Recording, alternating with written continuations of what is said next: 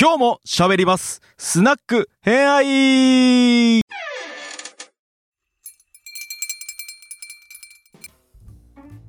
はい。では、今回は、おかわり、おかわり幕末会。そんなそんな名前になったんだ。補足ラジオ。はいはいはい。幕末会。これがね、はい。い、つ放送されるかわかんないんですけれど、一旦、はい。全員の本編の収録が終わり、はい。終わりました。うん、あなんか補足もなんか3、4本あり、はい。うん。さらに、はい。あ、これはまだ足した方がいいねみたいなものを、はい。今、マイトさんとこ何回目だっけ？収録するの。えっ、とですね4日って僕ら言ってたんですけど最初。うん、これが5日目です。うん、そうだね。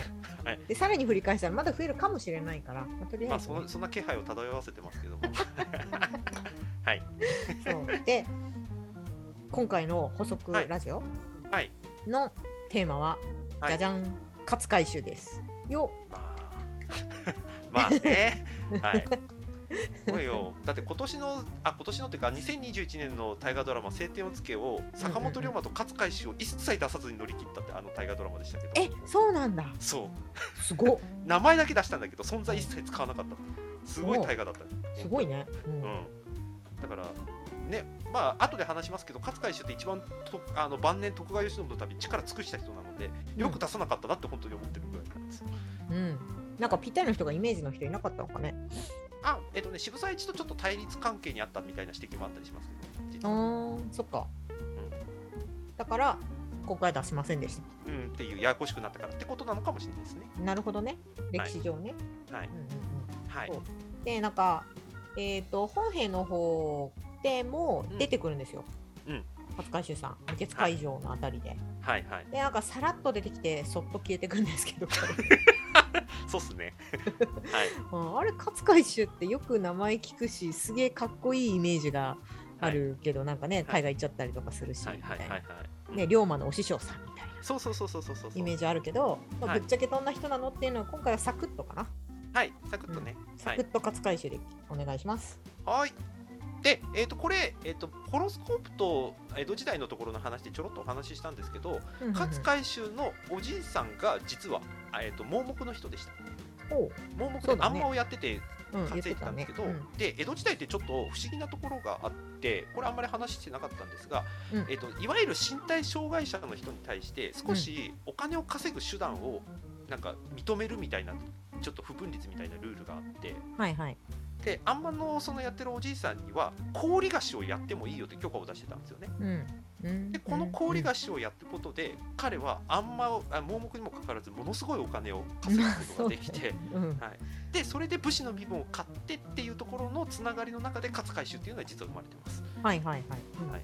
なんですけど、えー、とさっき伊丹さんが言ってた勝海舟のそのかっこいいイメージなんか合法なイメージみたいなのと裏腹に青年時代はめちゃめちゃ苦労してますまず彼はまあ言ってもさっき言った通り身分を買った武士ぐらいのポジションなのでそんなに高い身分ではない。にもかかわらず彼は、えー、とこの幕末界で何度も話を出ている第11代将軍家成はい、家成さん。息子の養育係になるかもしれないっていう立場を手に入れかけるんです な。るほど。曖昧やな。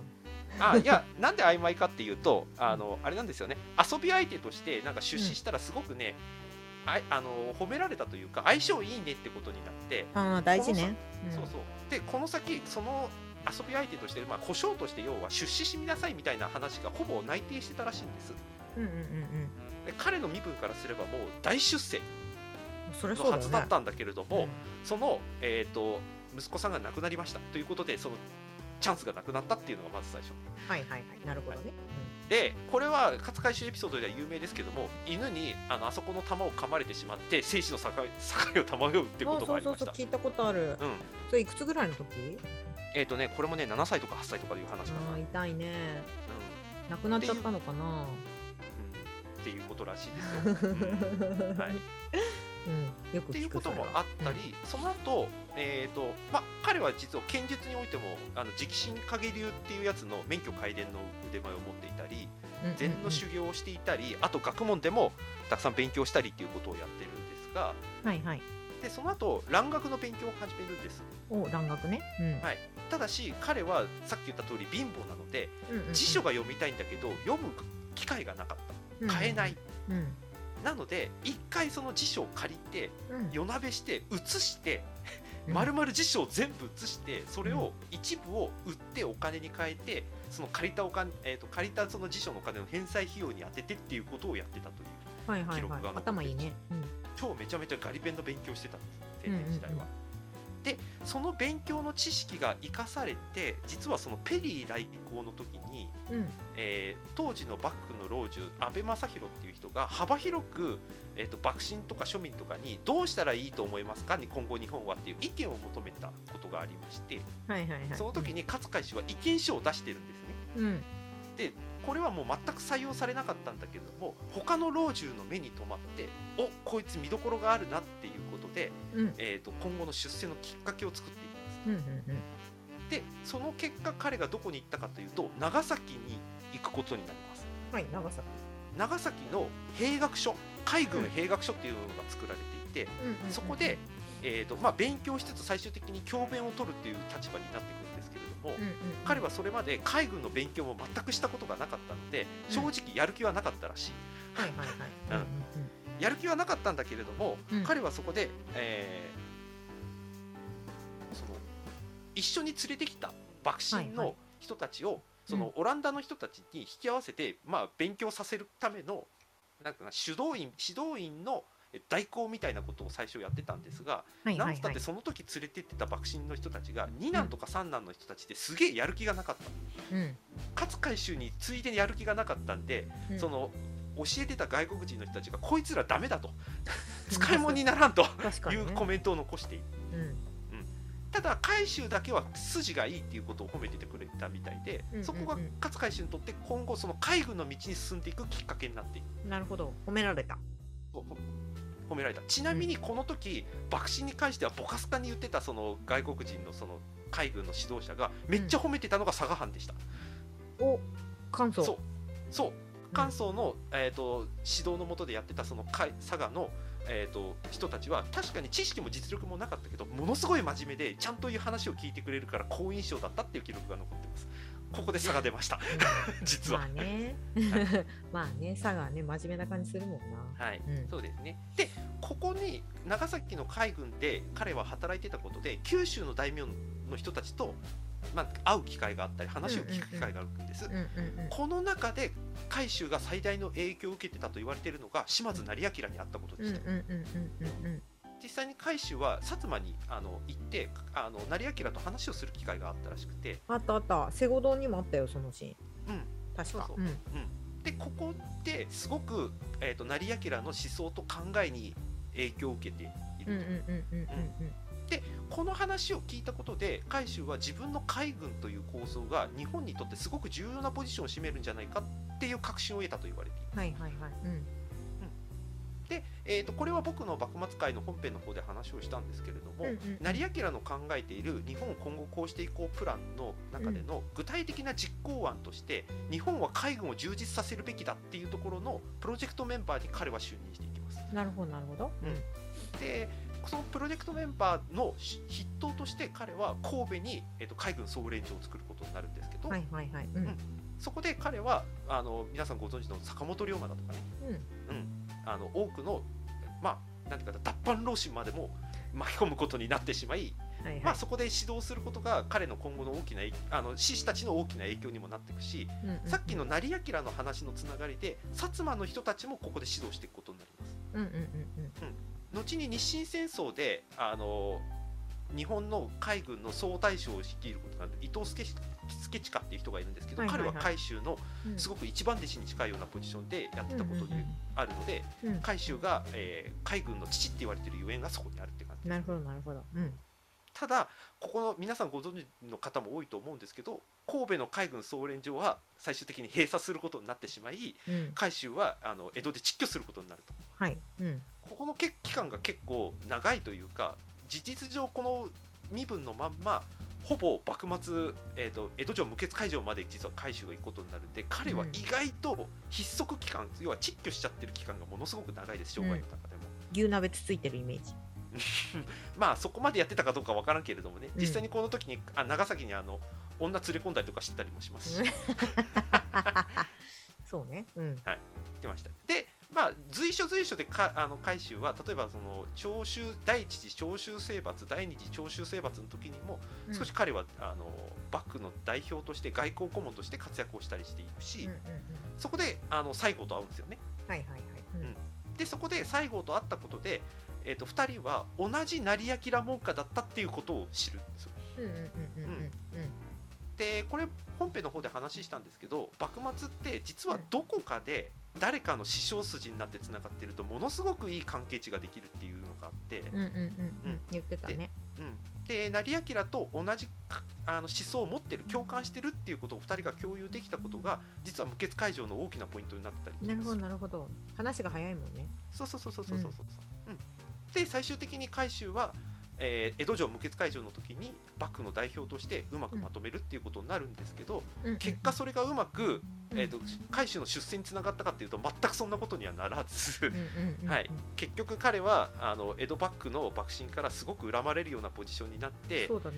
ううん。ん、で明治以降海舟がどうなったかっていうとうん。いろんなポジションにはやってるんです。海,、はいはい。海軍の、えー、と役人にもなってるしなんだったら枢密院っていうね明治うんうんうんうん。明治に行った時のいわゆるあの貴貴族側の方の議員みたいなこともやってるし、うん。なんだったら彼あれなんですよ。あの選挙にも出てますからね。そうなんだ。そう。政治家になろうとしてた。そうそうそうそうそうそう、へー。まあなったりしてる。うんうんうん。いろんなことやってんだけどどれも長続きしません、なんで周りに支持されないかな支持されないのもそうだし本人自体がすげえやる気がなかった、どれをやらせても。なんで？でさっきも言ったけれども海舟の頭の中にはもうみ明治になってから日本をどうするかっていう時に海軍充実させようと。っうんうんうん。ていう成明プランのの思想がものすごくある。うんうんうん。ただそれを実行なかなかさせてくれないんで海軍省にいてもなかなか仕事がかかどらなかったりするしはいはいはいはい。政治家になろうとするけれどももともと彼はあのなんていうかなある意味ベランベイ朝で上からポジションみたいなことを言う言う言う割には行動が伴ってないみたいなこともあれからボカスカ言われたりすることがあって、うん。なかなかどれをやっても長続きしないっていうのがあるんだけれどもうん。ただ一方で海舟が明治以降ずっと力を尽くしてきたことが2つあってうん。まず1つは明治維新になって困窮した、えー、と旧幕臣の世話をしてたってこと、はいはいはい。うんうんうん。すごいね。うん、これはすごく、あの重要な目立たないけど重要なことをやっている、うん。もう1つが、えー徳川慶喜の汚名を晴らそうっていう活動を彼はずっとしていきます。ああそうなんだ。うんうんうん。そう。でこれ史実でいくと、えー最終的には徳川慶喜っていうのは明治30年以降かなに、うん。あの官位をもらうことでようやく逆賊という汚名を晴らすことができるんですけれども、うんうんうん。その時の代表としてた、えー、とずーっと活動してたのが実は海舟でした。彼はそこに本当になんていうか生涯をつぎ込むような大活躍をすることによってそれが終わったことで自分の役割は終わったみたいなことを言っている。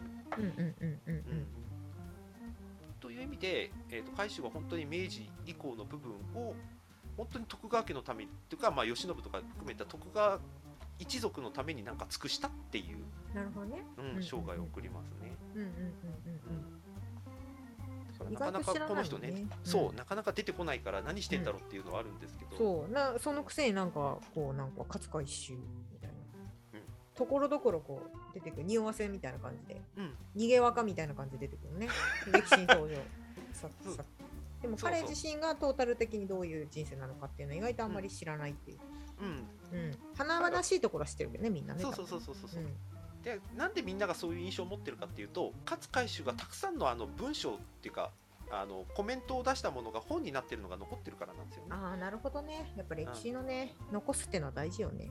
でそれが結構ねベランベイ調で痛快な言葉を書いてることが多いので読みやすくて面白いっていうところから割と海舟のイメージができてるっていうところはありますね。そっか。なるほどね。本音を書いてたのね。ただこれも本音なのか自慢なのかうん。これはまあ捉えどころが難しいまあ別にね直接会った話わけじゃないからねそうそうそうそうそう。そううん。でもまあまあまあ読みやすいよね、そっちの方が。そう。読みやすいよね。だから坂本龍馬に割と託してたんじゃないかとかっていう話があるのもそういうところですよね、なるほどなるほど。うんうんうんうん、だかからそういう意味でいくと、うん。西郷に関してはすごく思い入れがあったらしくて、うん。うん、あの西郷が西南戦争で亡くなったうん。とすごく悲しんだってエピソードありますね。そうね。出てた。セゴドンのラストでも出てた。うんうんそうそうそうそう。すき焼き食べてたけど。そうそうそうそうそう。行ったかあいつっつって。そうそう。うん。っていうシーンあったけど。うんうん。うん。はい。そっか。勝海舟ねそう縦じ家庭勝海舟の人生みたいなものはうん。意外と知らない人多いんじゃないか。な最後どこで死んだんだっけとかさ。まあそうそうね。あれだよね彼はちゃんとゆ床の上でっていうか。そう床の上で亡くなってあの、うん。奥さん奥さんがねあの海舟の隣に埋めてくれるなんとかそうって言った話。そう奥さんと仲悪かったんだよね、そうそうっていう話もありますね。そう。はい。意外とみんなそっちの方が知りたいんじゃないの？そうそそれそれはあのいつか誰かがゲスネタでやってください。そうそうはいあの女性女性関係結構華やかだったからね。はいそうですね。うんっていうことですね。はい。はい。っていうのがっていうのもありまして、まあ、勝海舟の人生ささっくりお届けしました。ちょっとでもね、これが見見るとあなんで彼が出てきたのかっていうのはやっぱりわかるよね。うんうんそうねでも。すごい努力の人だったしめちゃくちゃ勉強してきたっていうのは、うん本当にはい本当ですね。はい。うん勉強大事ね。そうね。はい。特に幕末やっぱ勉強してきてる人残るよね。ような気がするそうだし。うんうん、活躍してるとこだけ見ちゃうとなんあのどうしてもなんか華やかなイメージがあるんですけど、うんめちゃめちゃ青年時代に勉強してる人たちばっかりです。そうだよね。結構割とその辺地味っていう。はい。っていうところで、はい、また補足ラジオ続きますので。はい、まだまだ続きます。はい。はい、というところで、今回はここまで。はい、はい。ありがとうございます。はい、ありがとうございました。またのご来店お待ちしております